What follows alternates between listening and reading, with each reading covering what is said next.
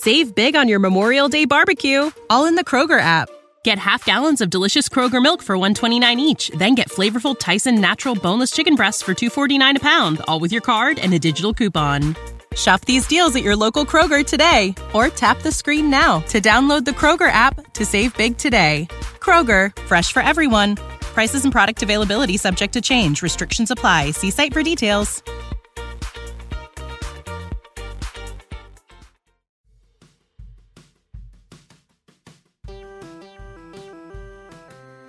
Добрый день, меня зовут Кристина Вазовский, и это «Провал» — подкаст о ситуациях, в которых что-то пошло не так. Я хочу сказать спасибо Social Club, который нас приютил сегодня, агентству NN Dance, девочкам, которые помогают мне с организацией и советами этого мероприятия. Они классные, это очень дружественная петербургская история, которая возможна только в Петербурге. И спасибо еще салону Числа за мой блонд.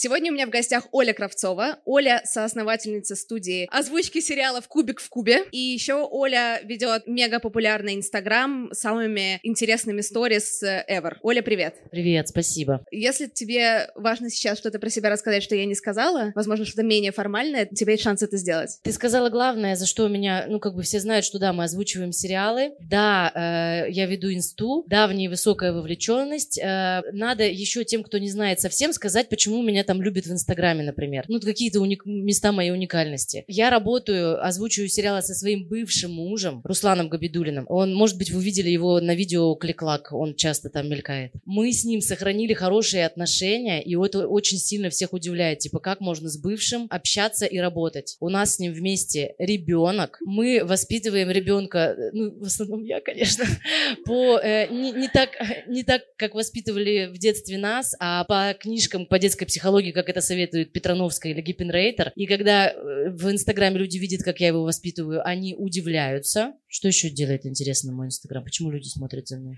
Потому что ты представитель жанра то ли искренность, да, то ли да, новая да, да. искренность. Э, я очень открытая в Инстаграме, но там мне не приходится видеть э, глаза людей вот так, как ваши, поэтому там я могу говорить секс-игрушки, там, что угодно. С вами немножко страшнее, но я постараюсь быть с вами такой же искренней и открытой, как э, там. Договорились? Да, у Спасибо. Почему нужно хлопать, чтобы люди, которые послушают этот подкаст в записи, поняли, какие мы классные, какая я классная на самом деле, что на меня пришли люди, боже мой, я в это не верила. Сколько ты занимаешься Инстаграмом, условно, профессионально? С прошлой весны, год. Я пошла в блогинг специально, я увидела, что есть люди, которые зарабатывают на Инстаграме деньги, и им не надо при этом 8 часов сидеть в офисе. И начала изучать эту тему и стала блогером специально. Все мои там 170 тысяч подписчиков, это я их туда привела насильно. У меня подкасту чуть меньше года, и год назад у меня не было примерно никакой аудитории, а сейчас здесь сидит очень много незнакомых людей, которые улыбаются, которые любят подкасты, это потрясающе. Если честно, от этого в какой-то момент чуть-чуть начинает рвать башню. Вот. То ты слишком классная? Ну, типа, что, боже мой, короче, да, какая крутая. Смотри, моя аудитория сильно меньше твоей. Расскажи, какие у тебя преломления происходили в голове, если они происходили? Да, я взрослая, мне почти 34 года, и я очень сильно следила внимательно, что происходит в голове, реально, когда у тебя появляется появляются э, люди, когда с тобой на улице начинают фотографироваться, начинает возникать ощущение Бога немножко. Ну, то есть так вот ты идешь, идешь, идешь, и кто-то подходит к тебе, бежит, стучится в окно твоей машины, Оля, Оля, я на вас подписана. Или кто-то подходит на улице, просит с тобой фотографироваться, ты его обнимаешь, а он трясется. И ты думаешь, я такая великая. Ну, то есть человек э, трясется просто от того, что рядом с тобой стоит. Это немножко ломает голову, ты можешь потом ходить два часа думать о себе, только о себе. Что же ты такое себе представляешь, что люди так на себя реагируют? Потом потом ты понимаешь, что это ничего не значит. А почему ты понимаешь, что это ничего не значит? Ну, потому что это не делает твою жизнь никак лучше, это не делает твою жизнь э, никак э, богаче, твое настроение от этого может быть лучше вот в эти доли секунды, когда он с тобой стоит и фотографируется, и тебе приятно, но потом ты упадешь туда же, где ты обычно плаваешь. А где ты обычно плаваешь? Слушай, все, вот мы и пришли к разговору про психотерапию. Сейчас все нормально. Обычно я была в очень нестабильном состоянии, в котором непонятно, от чего мне хорошо и непонятно, от чего мне плохо. Состояние низкой осознанности, где, например, для того, чтобы все было классно, надо прям дико затусить. С двумя пацанами красивыми на Мерседесе ехать по встречке без номеров, э, нажаться. Ну, то есть, и вот тогда жизнь классная. А если просто ты ешь, пьешь, спишь, у тебя хорошая квартира, машина, здоровый сын, то тебе грустно. И только на каких-то максималках тебе весело. И это сложный формат жизни. Ну, то есть, в нем часто грустно, потому что жизнь в основном не на Мерседесе по встречке происходит. Ну, смотри, в какой-то момент, э, ну, вот это условного Мерседеса стало больше, да, потому что гипотеза, поправь меня, если я не права, что появился Инстаграм, появилось больше денег, появился какие-то ништяки в подарок. Были ли у тебя какие-то ожидания от того, что вот эта великая новая жизнь, когда настанет, я почувствую себя счастливой, и Оправдались ли эти ожидания, если они были или нет? Да, у меня была первая иллюзия, что когда появится аудитория, много тысяч людей, которые тебя любят, э, ты сам себя полюбишь. Это не так. А следующий шаг у меня была иллюзия, что вот я сейчас начну зарабатывать э, много, почувствую себя в безопасности, и тогда я почувствую себя счастливой, и это тоже оказалось не так. И когда я попробовала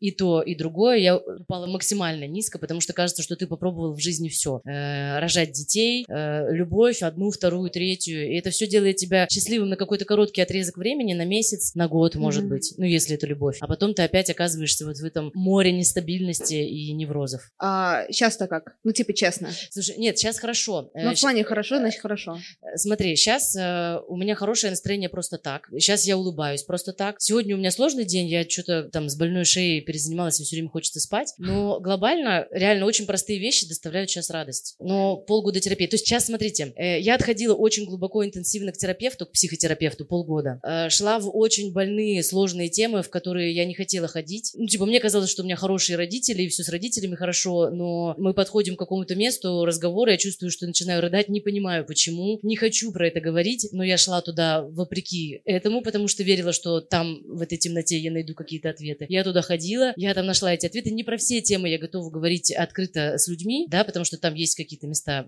опасности э, для меня. Но проработав их, э, стало сильно спокойней. Вообще, э, знаешь как, вот вы же все в Инстаграме есть, получается, правильно? В Инстаграме очень популярная вот эта тема, которую придумал Эрик Берн, внутренний ребенок, внутренний взрослый и внутренний родитель. Все про нее знают. Давайте скажем, кто про это знает, про эту тему, теорию. Вот. Глобально, ура, ура, ура, все знают. Инстаграм работает, делает делает свое дело. Все, просто все блогеры про это пишут. Э, заботиться о своем внутреннем ребенке, баловать своего внутреннего ребенка. Так вот, э, придя на терапию, я поняла, что у меня внутреннего ребенка дохренища, который веселится, развлекается, делает что-то непосредственное, там, танцует в торговых центрах. И у меня дохренища внутреннего родителя, э, жесткого, контролирующего, которому всегда мало, который всегда мной недоволен. И 10 тысяч подписчиков, 100 тысяч подписчиков мало, мало, мало. И вебинар прошел хорошо, 100 довольных отзывов, 200 довольных отзывов, мало, мало, мало, надо еще лучше. То есть либо то, либо другое. И в Инстаграме все говорят, балуйте своего ребенка, и будет вам хорошо. Но это вообще не так. То есть ты начинаешь зарабатывать, ты можешь покупать своему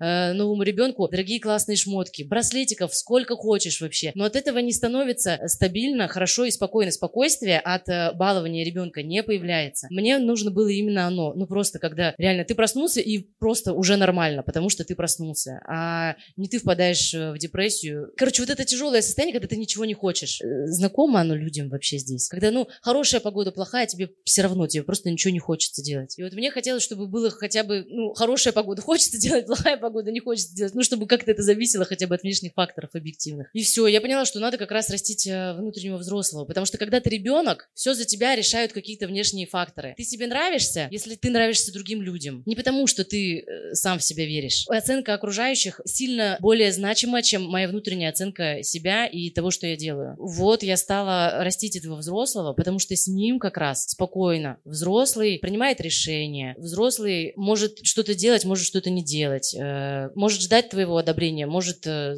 хер забить и пойти своим путем. Про тебя история, то, что тебе постоянно хочется какого-то подтверждения со стороны, что ты классная. Вот так сильно было всегда. Э, сильно нужны лайки, чтобы вовлеченность была именно 20%, а не 5 или 10, как у других людей. Ну, то есть только тогда я классная. Но прикол в том, что ты видишь эту вовлеченность есть 20%, и тебе все равно мало. Ты все равно не чувствуешь себя классно. Вот это какая-то прям... Ты попадаешь в, это, в эту ловушку. Из детства это вся история? Ну, конечно. Ну что, мама или папа? Да все. Мама, папа, бабушка, дедушка. Мама с папой, они же команда. Uh-huh. Ну, то есть они же не просто так друг друга выбрали. И они дети бабушки и дедушки. Поэтому такая цепочка. Драма российской истории.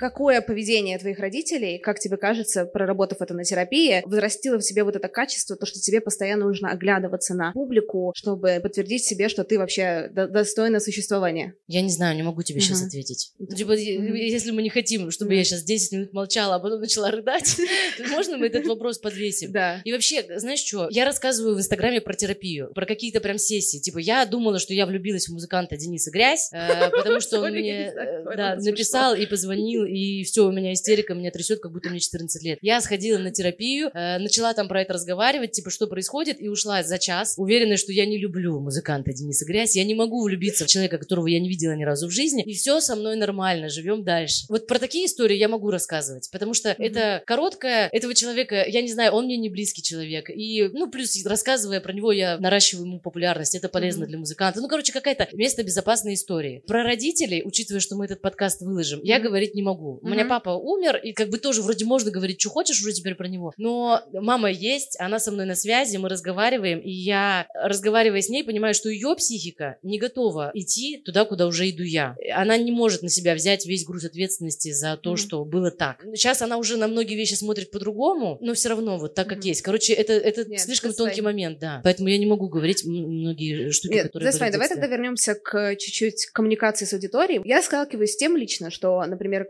подходят ко мне люди, которых я вижу первый раз, и они такие, Кристина, я слушала все ваши выпуски, это классно, ребят, подходите, все классно. Но я, типа, знаю о тебе все. Случается ли с тобой такое? Наверняка да. Да, и они знают про меня то, что я уже даже не помню. А вот, ага. типа, а помнишь, как вы сходили туда? Да. А, точно, это же было. Это жутко немножко. И, ну, ну, в такие моменты, да. когда люди до фанатизма знают про тебя все. Глобально, что такого? В плане, вот насколько та Оля, которая в твоем инстаграме, которая такая классная, искренняя, откровенная Оля, насколько процентов это ну, реальная тут, Оля? Знаешь, знаешь, что сложно? Что сложно? То, что люди, которые ко мне подходят, они думают, что я их друг. Некоторые. Это тоже зависит от угу. как бы внутреннего глубины, наверное, угу. что ли, человека, или ума, я не знаю чего. Ну, то есть есть люди, которые понимают, что они смотрят, а я, ну, то, а я их не вижу. А есть люди, э, у которых как раз почему-то дисбаланс. То есть они едут из какого-то города, например, Волгограда в Питер, и мне пишут, Оля, ура, я приехала, все, когда мы с тобой встретимся? И э, ну да, или, или, или чего? Вы так мне писали? Нет, не вас я спрашиваю. То есть вот это... Неловко, если э, герои твоих историй сидят сейчас в зале. Ну и вот это, и вот это как-то я тогда теряюсь, я не понимаю, почему они не понимают очевидного. Или когда э, вначале тоже сложно, когда люди уже про тебя что-то знают и знают, что ты разбираешься в теме, и с тобой встречаются и начинают выкладывать все свои проблемы. Но ты умеешь уже как-то дистанцироваться спустя несколько месяцев. Это вообще, на самом деле, большая такая ловушка соцсетей. Вы знаете про теорию круги Донбара? Нет. Ну, если коротко, круги Донбара. Так э, эволюции сложено, что мы все жили в племенах, и у нас в мозг вылезает 150 человек, которых мы помним. Ну, грубо говоря, примерно помним, когда у кого день рождения. Круги Донбара, э, ну, у этого осенью, у этого зимой, а. там, с кем-то встречаемся периодически в течение года. Круги Донбара сделаны такой штукой, что есть топ-5, это самые, если вы откроете Телеграм и нажмете написать сообщение, у вас высветится вот этот топ-5 ваших Донбара, самые близкие люди, кому вы, с кем вы постоянно на связи. Топ-10, в него входят эти топ-5, топ-50 и топ-150. В интернете, когда мы все взаимодействуем, так получается иногда, что я как блогер, из-за того, что они видят меня каждый день, из-за того, что они в курсе моей жизни, я из-за того, что я говорю на темы, которые им созвучны, читаю книжки, смотрю фильмы, которые им тоже нравятся, я из их реальной жизни выселяю потихонечку людей. То есть у кого-то я вхожу в топ-50, у кого-то в 50, а у кого-то я, ну, понимаю, что они мне пишут, ты мне как семья, и они мне пишут про свои проблемы так, как будто я член их семьи, и ждут от меня помощи, как будто я член их семьи. И это, с одной стороны, прекрасно, что они в интернете могут найти какого-то человека, а в жизни у них такого нет, и зато они могут найти его в интернете. С другой стороны, это немножко жутко, потому что я становлюсь им родной, хотя я им не родная. Я не приду их как раз спасать, э, когда они заболеют, я не принесу им передачу в больницу. И вот тут такая mm-hmm. страшная штука. Ты отвечаешь, когда тебе пишут в директ? Когда как? Тебе много пишут, я подозреваю. Мне пишут много. Вчера написали тысяча три сообщений в директ, я посмотрела. Тысяча три сообщения? Да. Я э, написала просто, что мой ребенок в лагере, он плачет, и неизвестно, забирать его или нет. И все люди, которые ездили в лагерь, рассказали мне, как они ездили в лагерь, плакали, и заб... надо было их забирать или нет. Я не знаю, почему в постах посты так сильно не комментируют, в директ вот пишут много личных историй. Будешь сына забирать или нет? Я еду к нему завтра, и на месте разберемся. Аргументы? Да. На самом деле, 90% людей пишут, что забирать не надо, потому что там он станет мужественным, что человек, дол... а ему 8 лет. Мне кажется, что да, это не, не критичный возраст, когда можно мужественность наращивать. Пишут, что бороться со стрессом надо, так вырабатывается иммунитет, и для меня это тоже спорное утверждение. Мне кажется, что я отдала его в лагерь, чтобы он там веселился и радовался, дышал свежим воздухом и учился ставить палатки. Но если он не хочет этого делать, а хочет дома играть в планшет, ну, то как бы я не вижу смысла его ломать. Потому что тут, короче, на чаше весов. Либо у него есть мама, которой он доверяет, которая в случае чего его место безопасности и поможет ему. Потому что он впервые ночует без родителей в каком-то месте, где много детей ночуют вместе с ним. Либо у него нет родителей, которые его спасут из такой ситуации. И вот он остался один, ему 8, и он выбирается из нее как хочет. Мне хочется, чтобы он еще видел, что у него есть родители, которые место безопасности. А ты с Русланом советовалась по поводу, какое решение принять? Он сам мне позвонил, он увидел мои сторис. Позвонил мне сам и говорит, ты что, не забирай его? Ты что, пусть подожди, может, он привыкнет. Ну, у него есть вот эти 2-3 дня, завтра будет третий день, и посмотрим, привык он или нет. Если не привык, то я не вижу смысла его ломать. Подписчики считают, что он станет там мужественнее. Я смотрела вопрос, там примерно 50 на 50, забирай, не забирай. Хотите еще прикол? Я, э, рассказывая историю про сына, вижу, как женщины очень странно хотят, чтобы я вырастила сильного мужика, который решит все их вопросы. Первый раз это всплыло, когда я говорю, я хочу забрать ребенка из школы, короче, где нет цели учить его тому, что ему нравится, где нет вообще формулировки «мне интересно», где есть «надо». Надо, поэтому делаем уроки. Надо, поэтому математика, русский, природоведение. Общество э, какая-то херня, короче.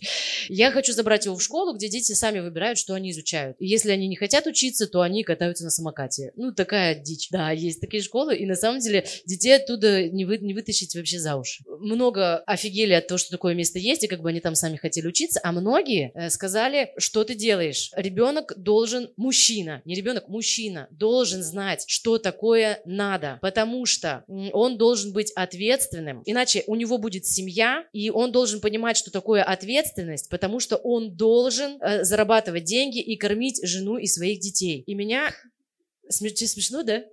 А мне страшно, если честно. Меня страшно, что, э, вот, что в той ситуации, что в этой ситуации с лагерем идет речь про то, что он должен, и он должен делать это из чувства долга и ответственности, потому что надо. Мне очень хочется, чтобы как-то это было по-другому, что там, ну, чтобы он вырос, да, ответственным, но и кормил их, потому что он их любит, и заботился о них, и зарабатывал деньги, чтобы их накормить, потому что он их любит, и хочет, чтобы у них все было хорошо, а не потому что надо. И вот какой-то, вот я не ожидала ожидала увидеть столько надо в отношении маленького мальчика, который когда-то вырастет мужчиной. От женщин причем. Пацаны молчат. Да, я, да давайте похлопаем. Давай, давайте похлопаем.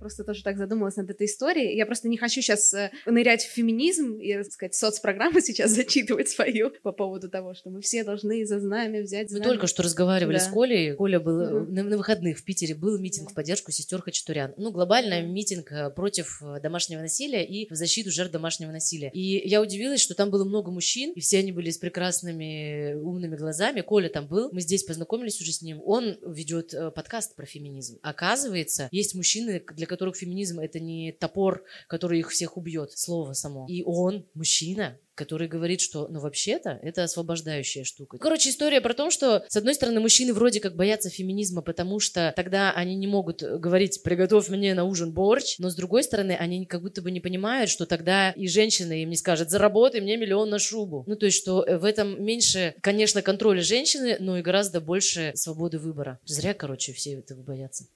Класс. Ура!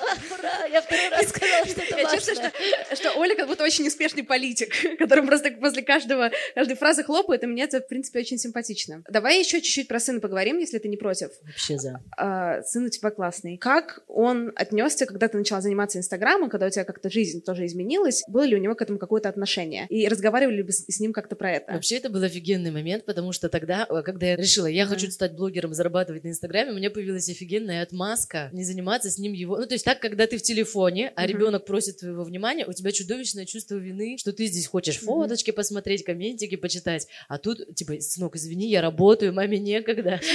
Я тут фоточки читаю, смотрю и комментики читаю. Мне очень нравилось это, и сейчас нравится. Ему было тогда, получается, пять лет. Я не знаю, у него не было такого, что, типа, в его жизни изменилось, что мы переехали в хорошую квартиру, э, что мама не ходит на работу, забирает его из садика раньше, мы можем вообще не ходить в садик. В его жизни стало больше свободы и более спокойная мама, поэтому я думаю, что он рад был. Ну, то есть я, я до этого просто работала на двух на работах и была вот на таком нервозе, орала на него постоянно, быстрее, быстрее, он там может обуваться просто 7 минут обуваться. Ну, то есть я везде уже опоздала, у меня нервы, и этого, этого не стало. Ты не устаешь от вот этой всей публичной жизни, то, что ты вот 24 на 7, что ты постишь, не знаю сколько там, 20, 15, 20, 30 сторис в день, что постоянно происходит какая коммуникация, что от тебя люди постоянно чего-то хотят. Ты почему про это спрашиваешь? А, интересно. Ну, потому что это меня волнует лично. Ты устаешь? Я устаю, да. Так и не делай.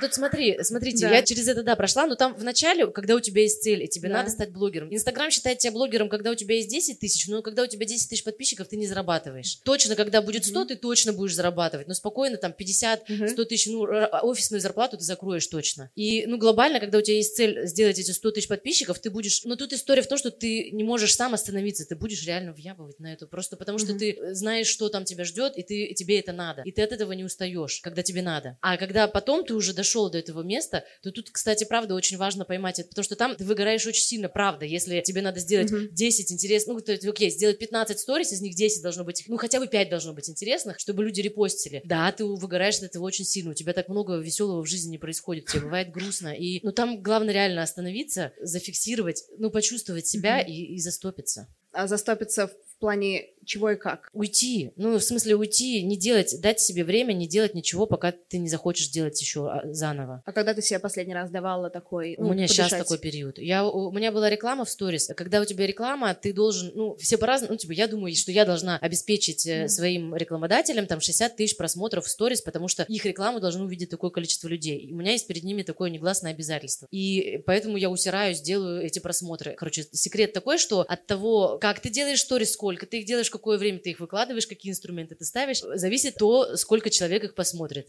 У меня есть вебинар на эту тему.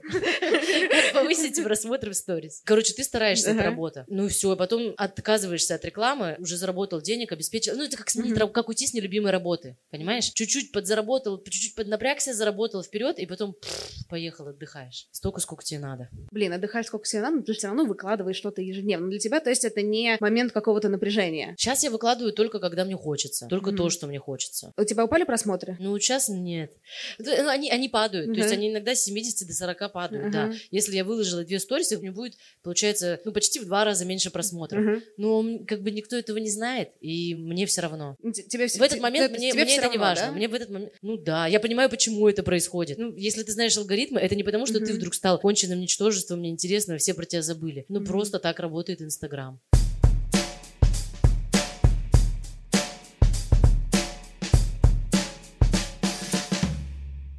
Ты можешь рассказать, э, поскольку все-таки подкаст называется «Это провал», за последние несколько лет какой у тебя был вообще, в принципе, самый сложный период? Был ли у тебя какой-нибудь прям, ну, типа пиздец? А, смотри, первый пиздец, вот из, из да. всех, если э, рейтинг пиздецов, uh-huh. у меня два, наверное, получается. Первый это та точка, из которой я решила стать блогером. Это место, где э, я провела, ну, три года в тяжелых очень отношениях абьюзивных. Я не знала тогда, что это так называется. Когда узнала, что у этого есть название, ну, это просто отношения, где тебя твой пиздец любит, то просто херачат, как будто там ссаной тряпкой по лицу и пинают в живот. Ну, то есть, в смысле, по твоим ощущениям. То ты богиня, то ты полное ничтожество, и тебе постоянно страшно, ты вот в таком таком состоянии. Я не знала, что у этого есть название. Я думала, что это сильная любовь и страсть.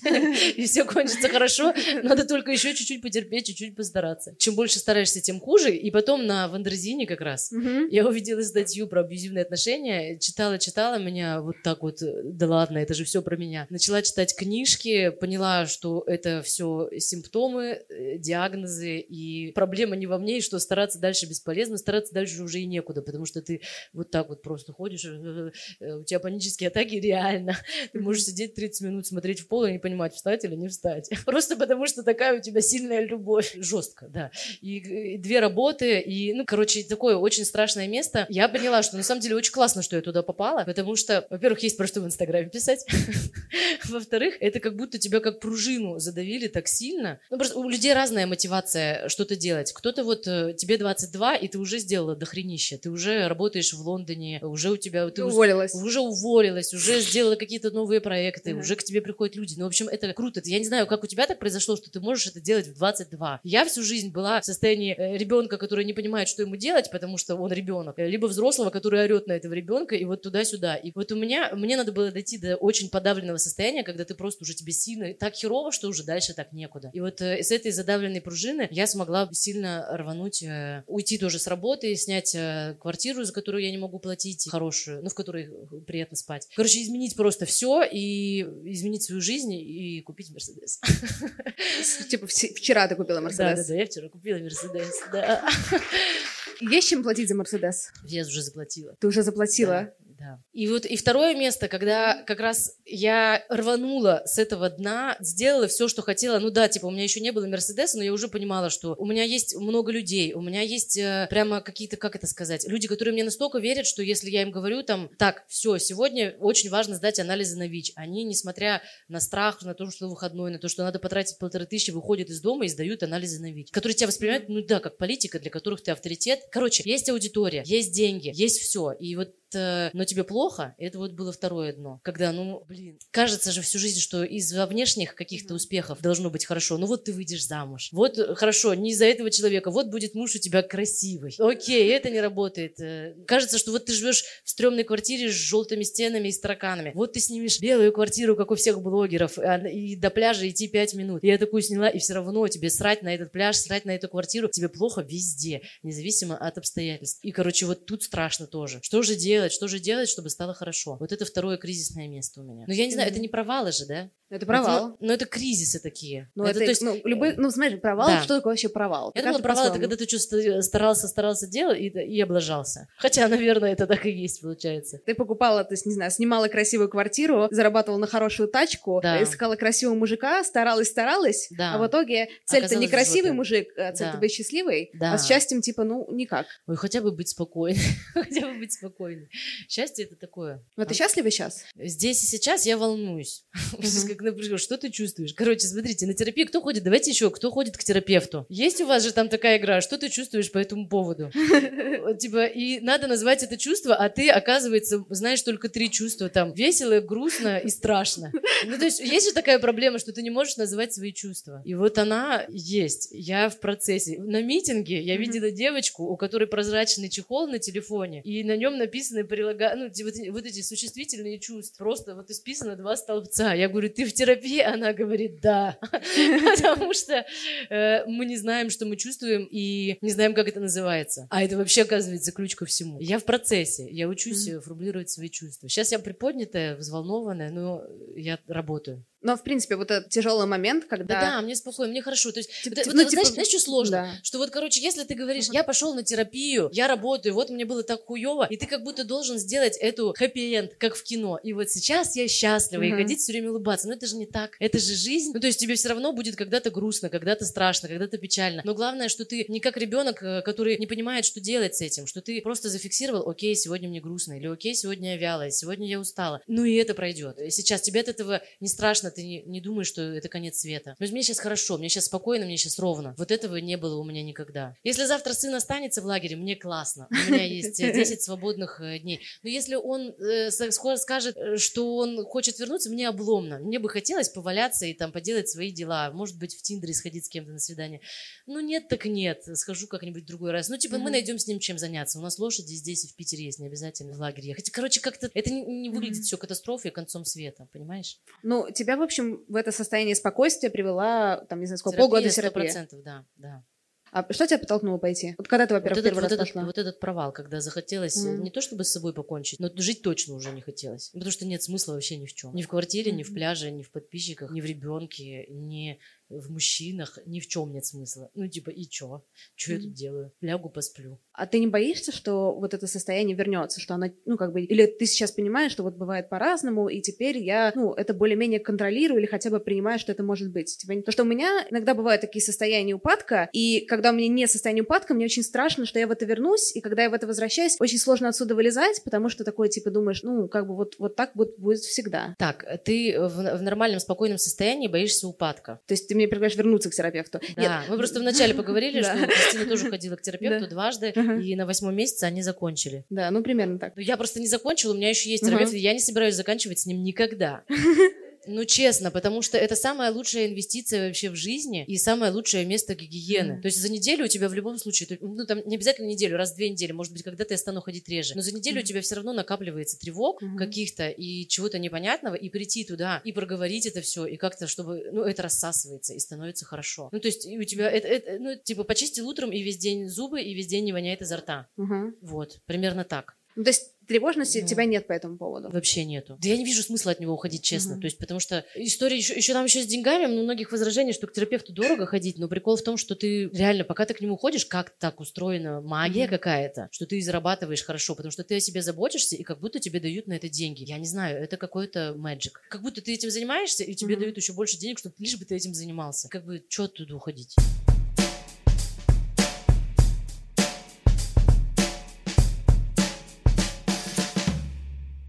У тебя какое-то время назад, если честно, я не помню когда, но был такой очень веселый, смешной нарратив, что я такая классная, мне одна, но мне прикольно, секса нет, э, ну, деньги есть, и все как бы классно. Что прикольного, как на секса-то нет, я этого не говорила.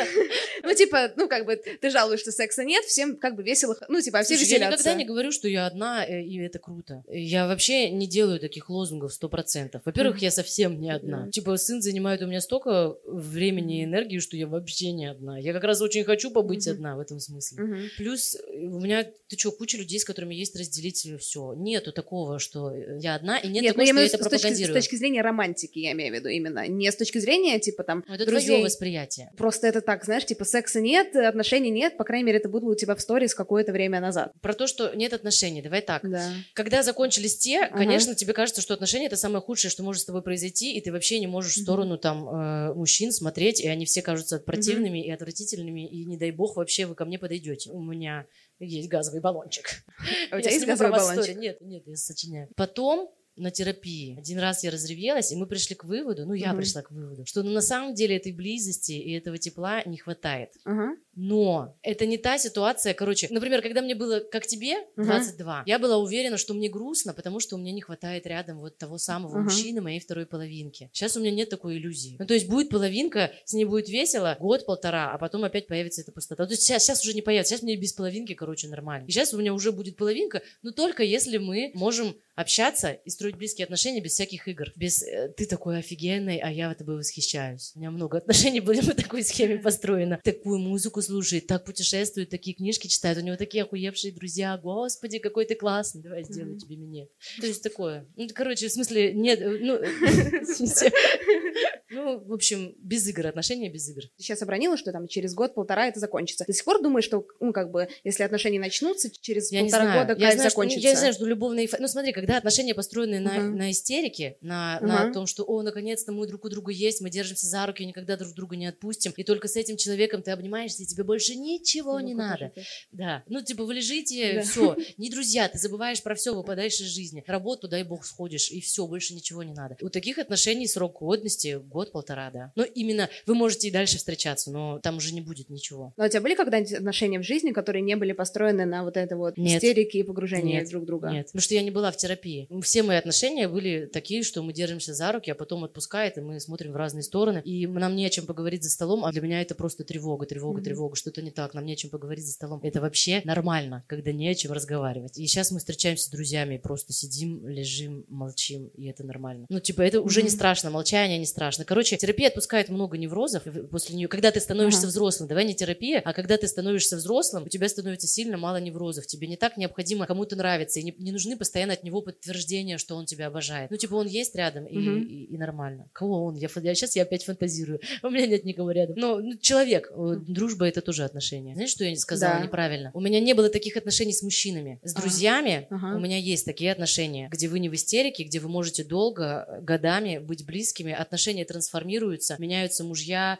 э, партнеры у этих людей, Мгм. работы. Ну, короче, и они трансформируются. Вот такая близость мне знакома. И как мне объяснили на терапии, что если у тебя есть опыт вот таких отношений, то, в принципе, ты их и с другими людьми, ну, типа, с мужчинами тоже можешь построить. Потому что такой опыт близости есть. Сложно, когда вообще нет никого близких. Ни друзей, ни родственников, никого. Только блогер любимый. Вот это сложно. Вот это сложный случай. Блин, сейчас вот те люди, которые тебя пишут. Ну, А, это они ничего, это не значит, что надо идти в терапию и понимать, почему так страшно, почему такой страх близости. Спойлер, потому что родители накосячили. И как бы и работать, все. Там Я- все, все можно решить вообще. Ты сказал, что у тебя было три терапевта? Четыре даже. Четыре, да? То есть четыре с твоей нынешней Да. терапевткой, да? Да. И они были, ты поменяла их за какое-то короткое время. Нет. Первый терапевт, мы сходили с ней на одну встречу, Мгм. она мне начала давать советы. О, у вас в браке проблемы. Я думаю, что вам надо взять... Вы просто одеваетесь не очень, как бы как Лайма Вайкули. Э, Возьмите у подруги... Не обязательно покупать, возьмите у подруги юбку и каблуки. Ну, То есть это вот первый мой терапевт. Мы больше не встречались. Со вторым мы проработали два года. Ну, полтора-два. А потом мы начали дружить, и это тоже не этично. У нас Мгм. стало общих... Ну, то есть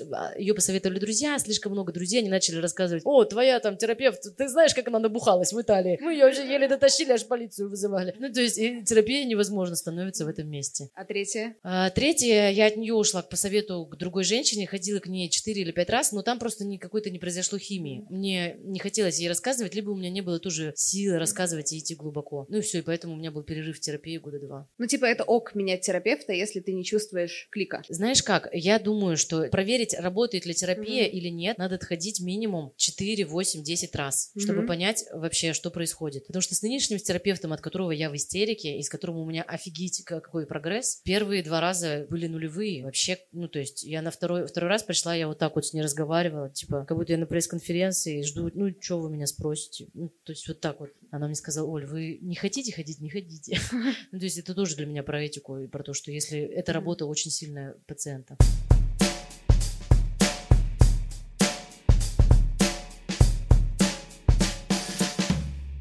Класс. Мы запомним обязательно этот совет. Есть ли у кого-то в зале какие-то вопросы Коля или какие-то истории, которые хотите вы рассказать? Поднимите, пожалуйста, руки, если есть. Давайте вот э, девушки э, Аля. Привет, спасибо Привет. большое. Можно про кубик в кубе? Давай. Просто хотелось бы услышать, может быть, как это начиналось. Мы познакомились с Русланом на радио, начали вместе работать, э, ну, работали, замутили, Мгм. начали вместе снимать жилье, и потом нас уволили э, за мелкое хулиганство, нарисованные на доске почета усы. И мы... э, Серьезно? Да, мы выбили... э, Я про это очень много рассказывала, мне кажется, что про это все знают, но нет.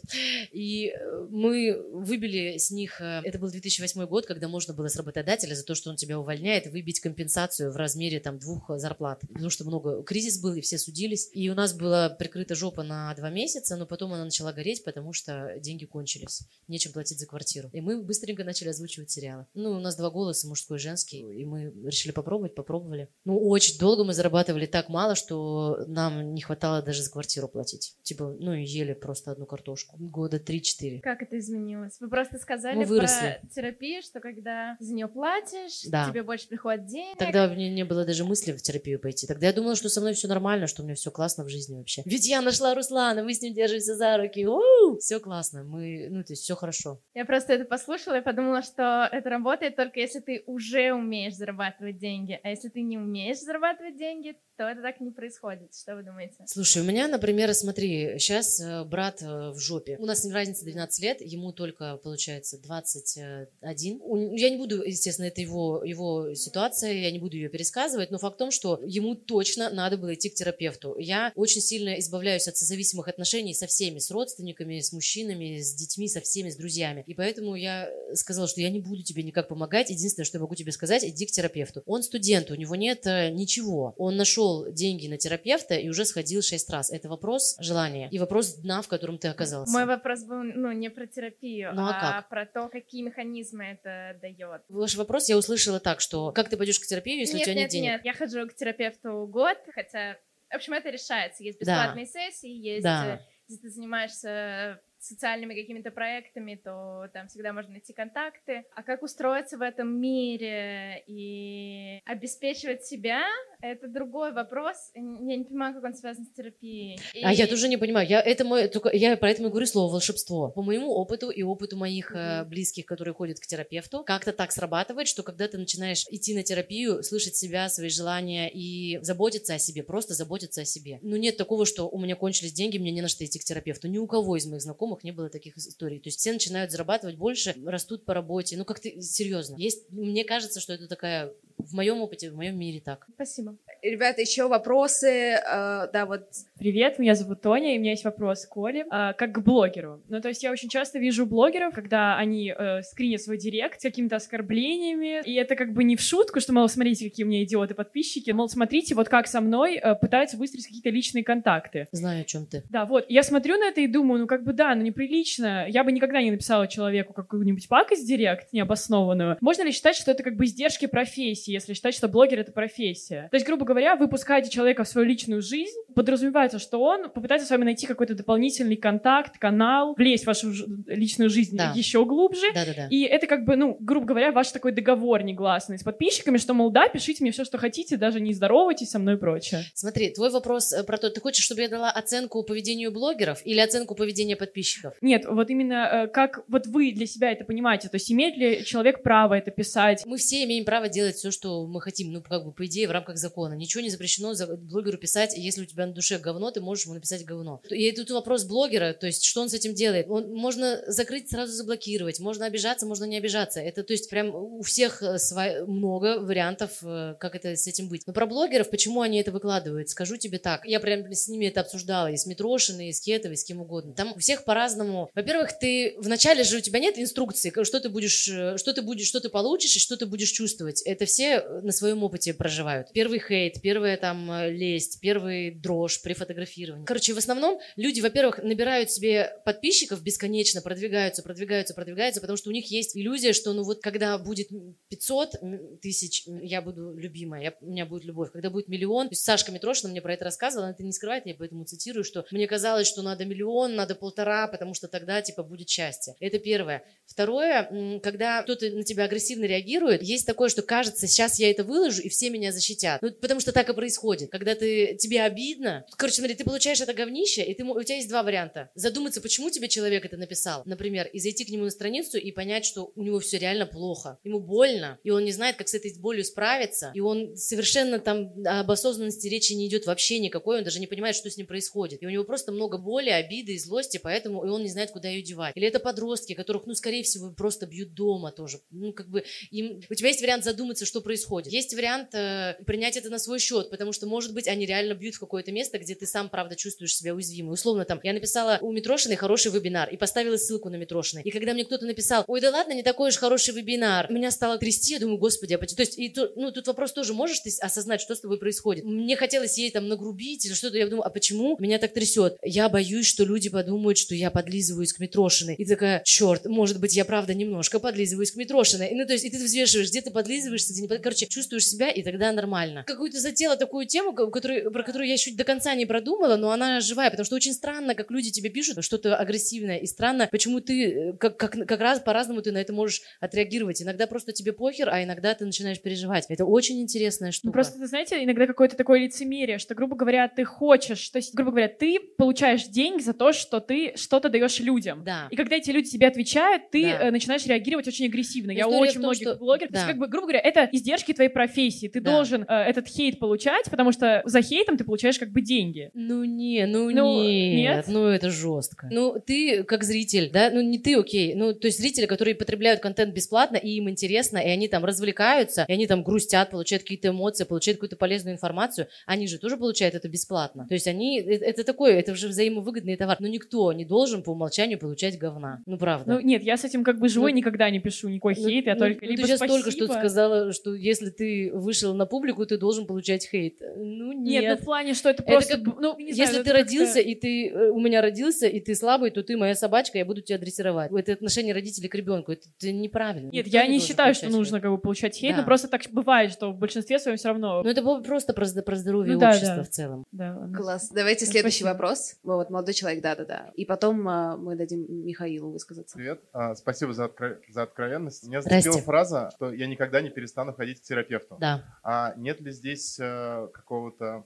момента, что ты не становишься взрослым, а тебе нужна вот э, э, эта терапия постоянно? У тебя Классный какая-то вопрос. зависимость появляется? Я с терапевтом провожу один час в неделю, но в неделе очень много часов. И все остальное время я живу сама, сама принимаю решения, сама испытываю эмоции, сама общаюсь с людьми, реагирую на их эмоции, строю отношения новые, совсем другие. И это не терапевт меня держит за руку, это я все делаю. И я это делаю по-новому, с учетом э, того, что я поняла на этом часе в неделю всего с ней. И то есть не она ведет меня по моей жизни, я э, иду по ней дальше сама. Но там у нее я узнаю про себя очень много нового. То, чего я не знала никогда. Условно, что вот то, что я вам сейчас рассказывала, да, как я строю, каких мужчин я выбираю в отношения, что они такие охуенные, а я такая собачка, э, ими восхищаюсь и аплодирую. Я про это не знала, я про это даже не задумывалась никогда, что все, ну, условно, там 4-5 отношений, которые у меня были, а мне, блин, 33, и у меня, я могла бы уже как-то об этом задуматься и как-то проанализировать эту историю, но просто меня как-то нет, я узнала про это там, и это очень мне много дало. Про то, что это вообще не отношения даже, если честно, это какой-то социальный лифт. Условно, весь опыт, э, который у меня был до этого, это я цепляюсь за человека, который выше меня, ну, грубо говоря, по социальной лестнице, ну, там не по доходам, но там по уровню развития. И я к нему прицепляюсь, э, его друзья становятся моими, его музыка становится моей, его фестивали мои, и вот я вместе с ним, и вот все, я с ним, и все, и как бы отношения рушатся, потому что прошел год-полтора, вот эта истерика закончилась, но я этого не знала всего. Это вообще, понимаешь, у меня всю жизнь, у меня, получается, даже не было отношений. Это все какая-то социальная паразитарная э, манипуляция. Ну, то есть, Да. как, почему я не должна это узнавать про себя? Да, ну да, да, ну да. То есть это не, не отношения, не близость, не взаимодействие, не партнерство. Точно это не партнерство. Почему я должна отказываться от таких офигенных открытий про свою жизнь? Я не понимаю. я Тогда, хочу, я хочу еще. здесь больше процесс обучения, и, и процесс обучения ну, не останавливается никогда. Она мне не учитель, да, но это процесс познания себя. Ну, типа, он, наверное, никогда не останавливает. Ну, не обязательно для этого другой человек. Ты так думаешь? Я вас спрашиваю. Я не знаю. Я 30 лет э, была там, где я есть, ровно на одном месте, с теми же неврозами, и никуда меня они не приводили. Была очень деятельная и меняла что-то в своей жизни, там, одну работу, вторую работу, сделать свою студию, там, сделать свой инстаграм, родить ребенка, там, еще что-нибудь, завести собаку. Но э, это не, как бы, меня никуда не приводило. Мою осознанность это не наращивало.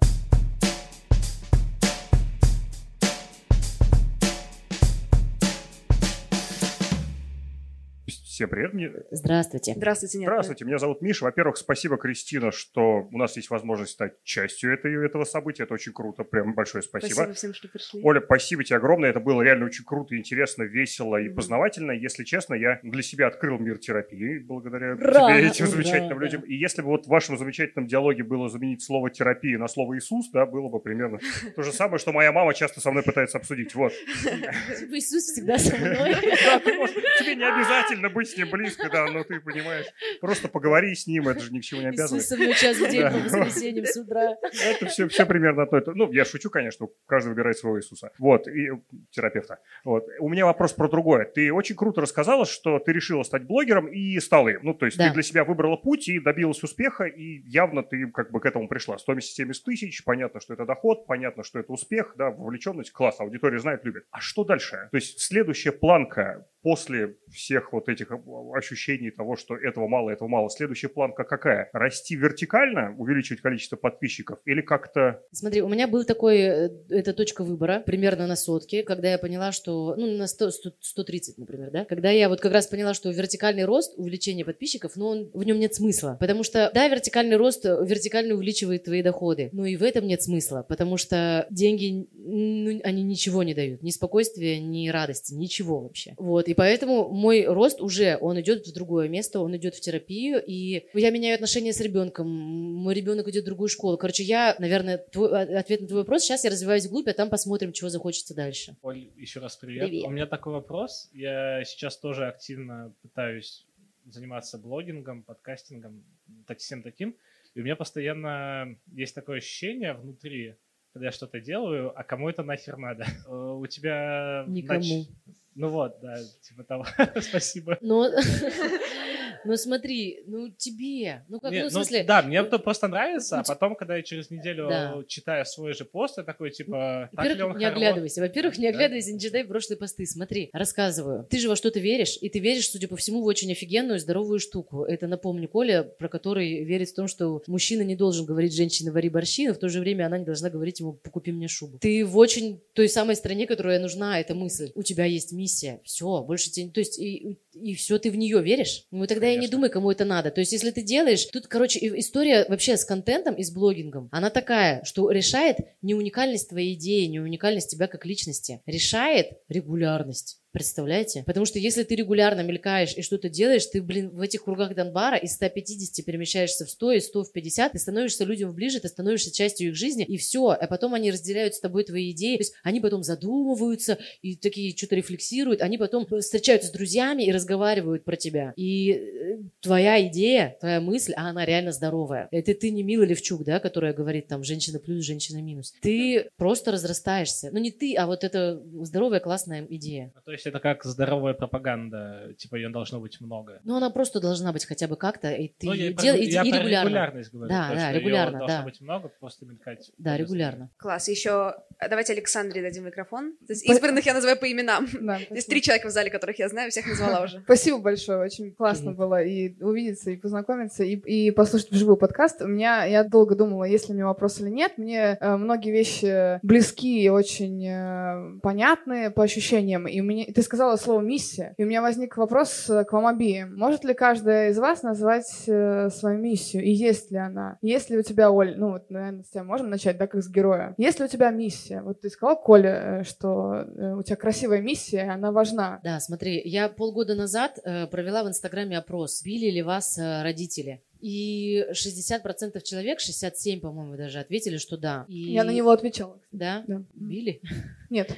Ну вот вас мало. Но э, страшно то, что те, кого били, больше половины из них считают, что это нормально. А это значит, что они будут бить своих. А это ненормально просто капец как. Тебе очень повезло. Но таких... Ты понимаешь, что ты живешь в стране, где ну, люди воспринимают как раз моральное и физическое насилие просто как... ну, Я это отчетливо вот. понимаю. Я уверена, что будет сильно легче, если что-то будет, ну, как бы по-другому. Я прям сейчас единственное для меня, правда, я прям, мне много не надо в плане денег. Мне вот прям сейчас хорошо даже без своей квартиры. Единственное для меня сейчас, правда, мотиватор, что, может быть, надо дальше начать продвигаться, потому что я, правда, вижу, что вот э, когда я говорю и когда я показываю свои отношения с сыном, они удивляются, и когда я их спрашиваю, били ли били, они задумываются, нормально ли это правда или нет. Ну, какой-то, то есть и кто-то начинает, и у кого-то что-то начинает меняться, и люди идут в терапию, кто-то получает диагнозы, кто-то просто, у него становится жизнь лучше, кто-то уходит от своих ебаных абьюзеров. Ну, то есть что-то у людей Я понимаю. меняется. И вот это, ну, в этом какой-то есть смысл, в общем. Вот сейчас я уже не чувствую себя спасителем. То есть Мгм. как бы не ради этого. В первую очередь ради того, чтобы мне было спокойно в Мгм. моей обычной жизни. Но это миссия, чтобы родители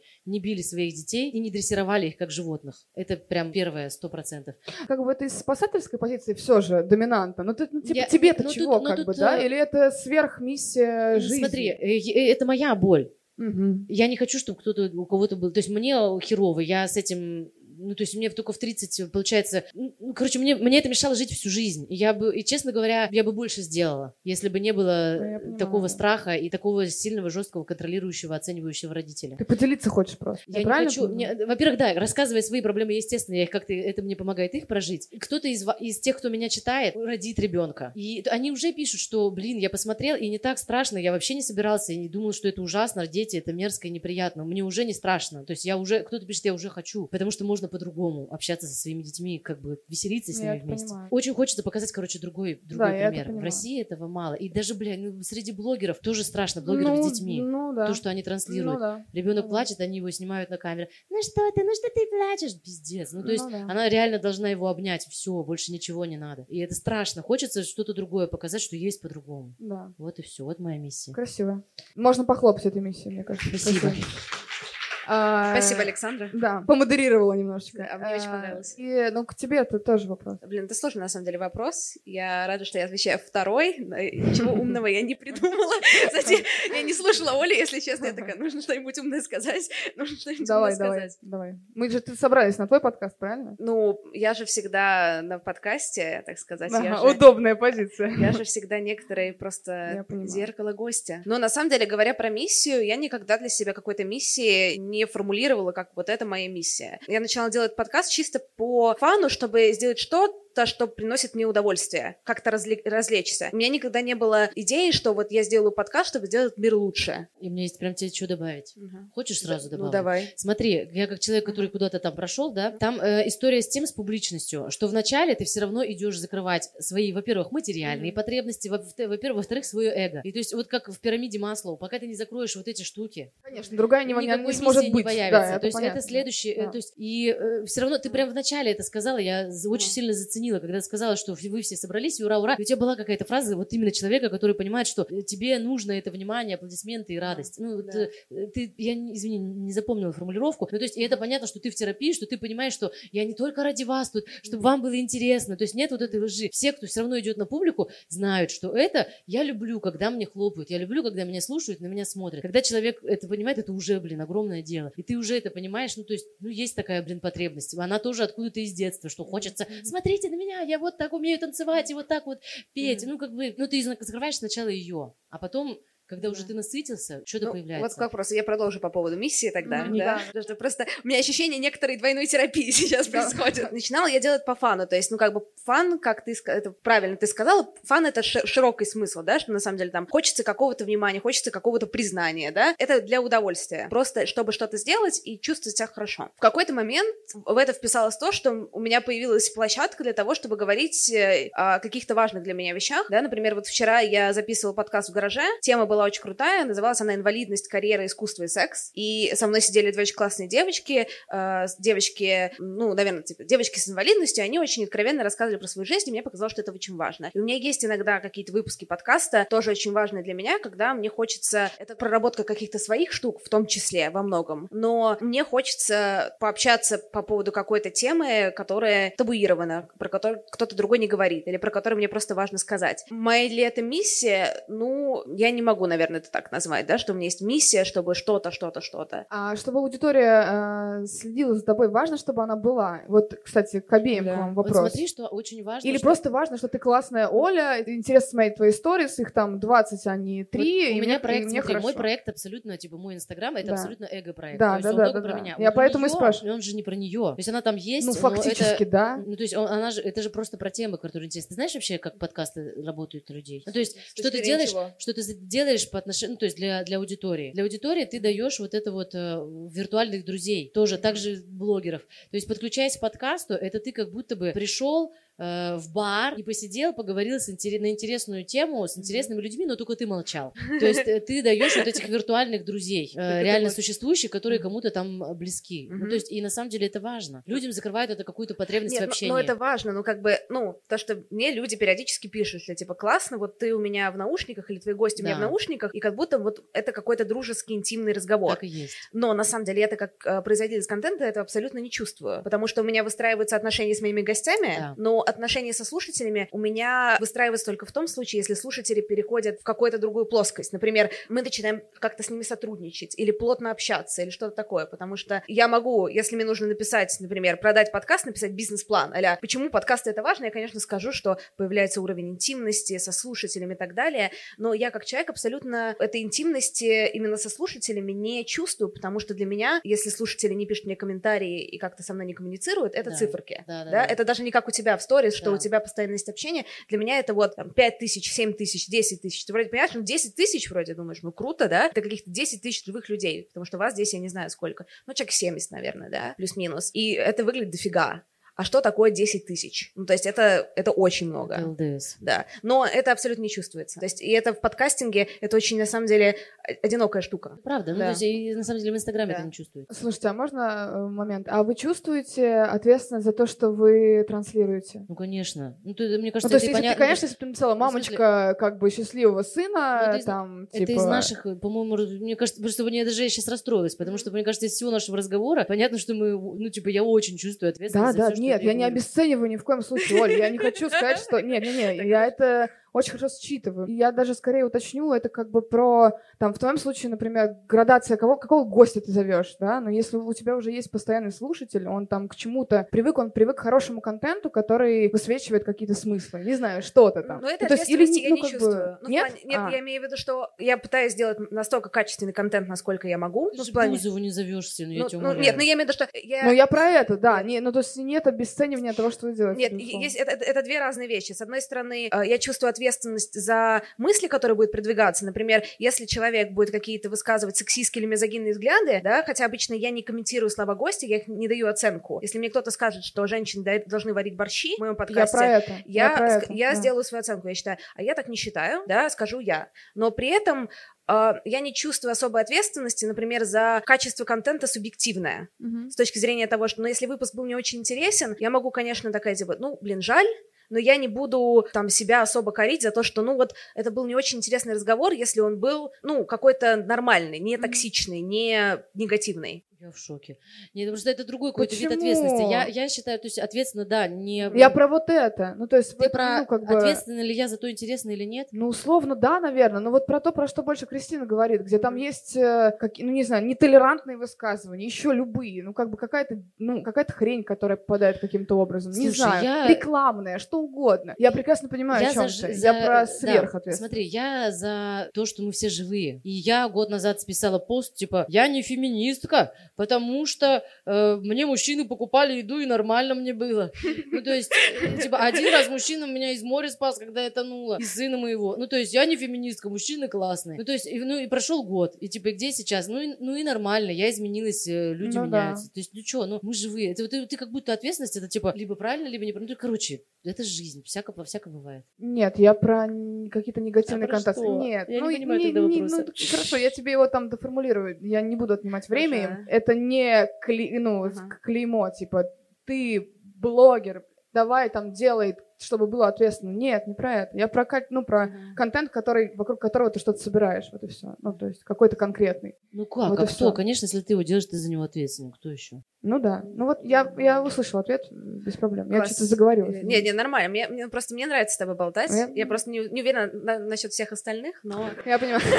я, знаете, теперь давайте проголосуем. Хорошо.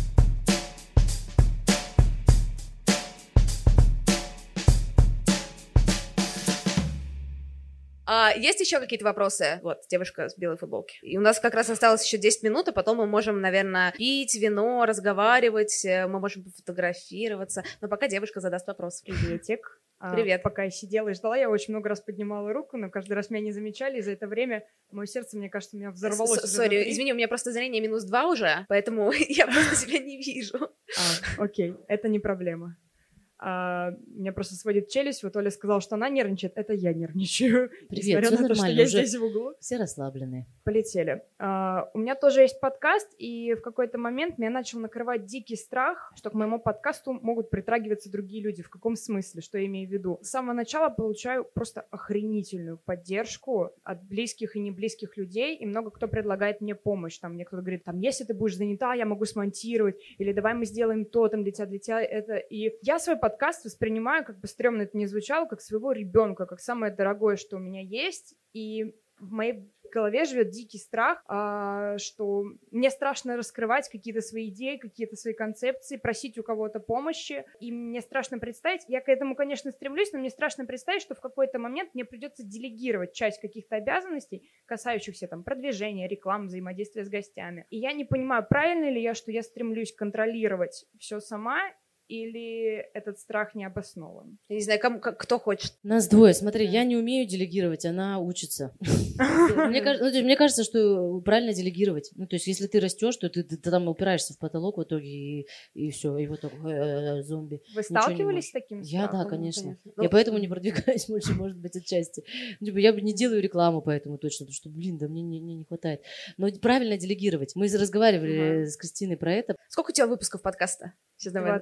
27. 27. Короче, значит, ты довольно крепкий орех, потому что у меня, ну, это мое личное качество, что, с одной стороны, я сначала сильно супер вкладываюсь, если мне что-то горю, я прям, типа, горы сворачиваю, 15 часов без сна, это мой ребенок, все классно. Но у меня в какой-то момент начинает появляется момент перегорания, причем довольно быстро. Типа, условно говоря, вот у меня случилось там, не знаю, 25 выпусков, я поняла, что я устала монтировать. Я просто не могу больше делать физически. Каких варианта, да? Либо вариант один. Все, типа, нафиг бросить, потому что как ты можешь делать монтаж, ну, типа, подкаст, если ты его не монтируешь. Если ты не монтируешь, ты его не выпускаешь. Либо отдать этот монтаж кому-то еще.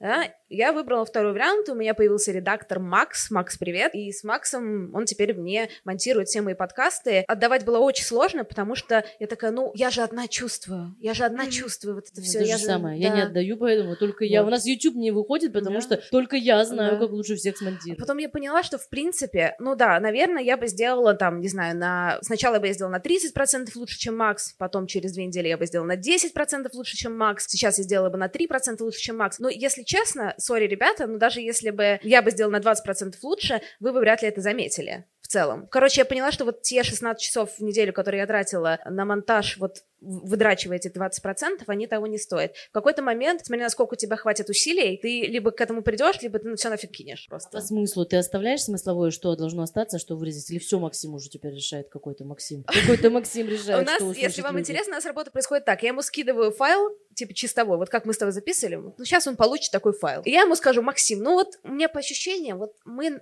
40 минут где-то, может быть, 43, э, из там, не знаю, часа 20. Максим сам что-то вырежет, я послушаю, и я ему дай какие-то правки. Последнее время у нас там, типа, смысловых никаких правок нет, так что, думаю, скоро я буду ему кидать файл и говорить, ну, Макс, ну, не знаю, вот Ну, как-нибудь сам реши и, и так далее. Почему это классно для вас, ребята? Потому что, когда я меньше думаю об этом, я смогу сделать какой-нибудь еще новый подкаст, который вам принесет, возможно, еще что-то. Но если вот как-то думать не о Вот себе, да, а, офигенно, да. а- а, типа, о каких-то других людях. Потому что, ну, иначе просто устаешь, я не знаю. Последний вопрос, ребят. Есть у кого-нибудь что-нибудь? Можно еще один маленький. Давай супер маленький, и последний вопрос дадим э, девушке. А, ну, просто с профессиональной точки Да. зрения. Как подкатывать тем, э, с кем ты хочешь что-то сделать творческое? А, ну, это ты узнаешь на моем вебинаре, который ты можешь купить за 350 рублей. Его еще нет, но я сегодня его создам.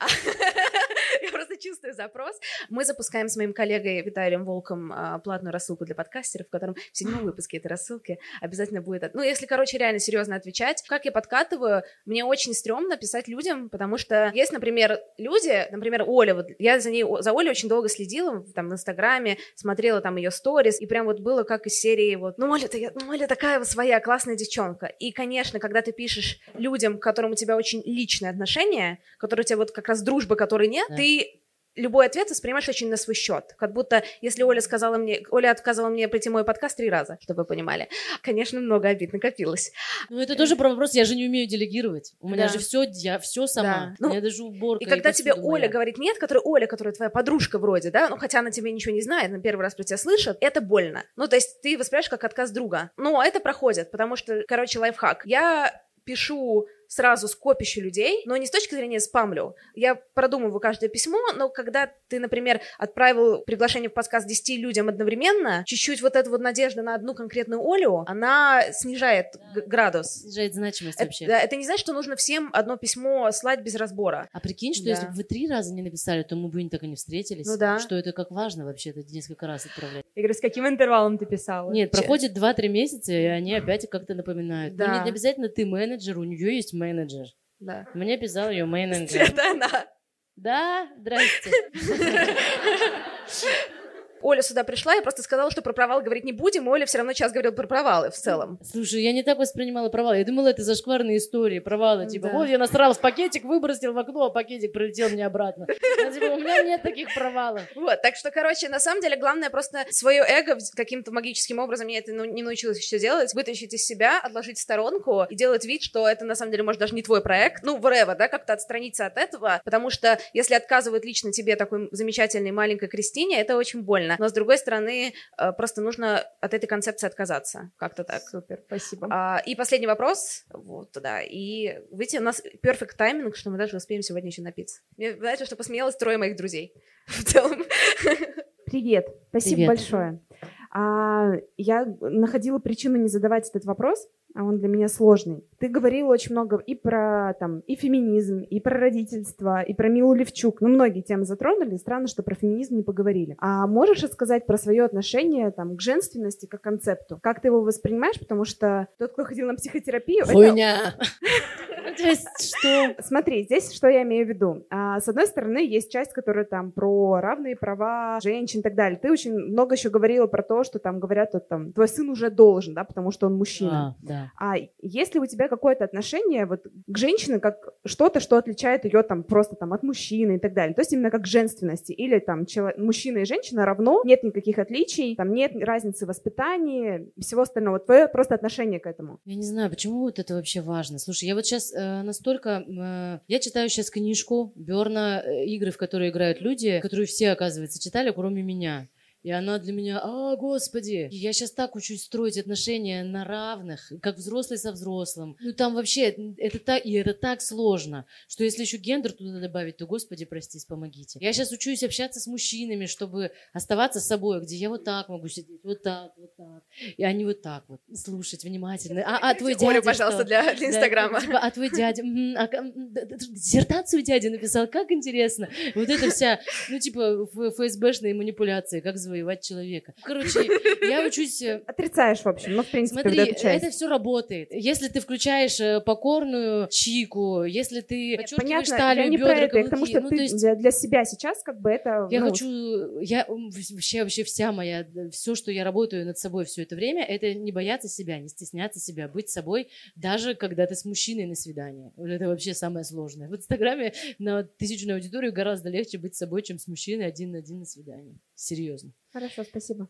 Наверное, это все. Спасибо, Мы можем Господи. хлопать. Ура! Спасибо, что Спасибо вам. досидели. Или, не знаю, надеюсь, что вы получили удовольствие. А я очень Вот. боялась, что вы забьете и будете разговаривать друг с другом, и будет нам стрёмно на сцене. А я все ждала, что кто-нибудь Спасибо. закажет еду и будет чавкать. Спасибо, что вы вообще Да. были с нами все это Да. время. Это очень страшно, когда кто-то тебя не слушает. Спасибо. Прям правда спасибо.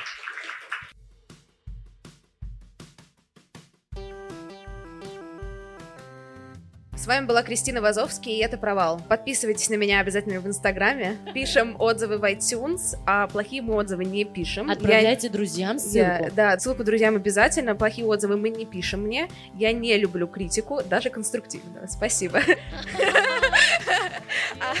Так можно было.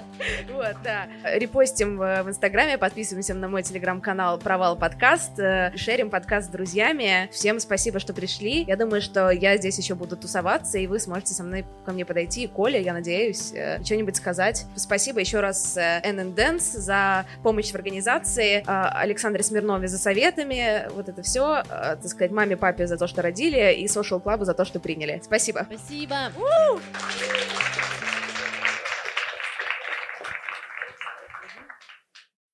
When you need mealtime inspiration, it's worth shopping Kroger, where you'll find over 30,000 mouthwatering choices that excite your inner foodie. And no matter what tasty choice you make, you'll enjoy our everyday low prices, plus extra ways to save, like digital coupons worth over $600 each week. You can also save up to $1 off per gallon at the pump with fuel points. More savings and more inspiring flavors make shopping Kroger worth it every time. Kroger, fresh for everyone. Fuel restrictions apply. Save big on your Memorial Day barbecue, all in the Kroger app. Get half gallons of delicious Kroger milk for 129 each, then get flavorful Tyson natural boneless chicken breasts for 249 a pound, all with your card and a digital coupon. Shop these deals at your local Kroger today or tap the screen now to download the Kroger app to save big today. Kroger, fresh for everyone. Prices and product availability subject to change. Restrictions apply. See site for details.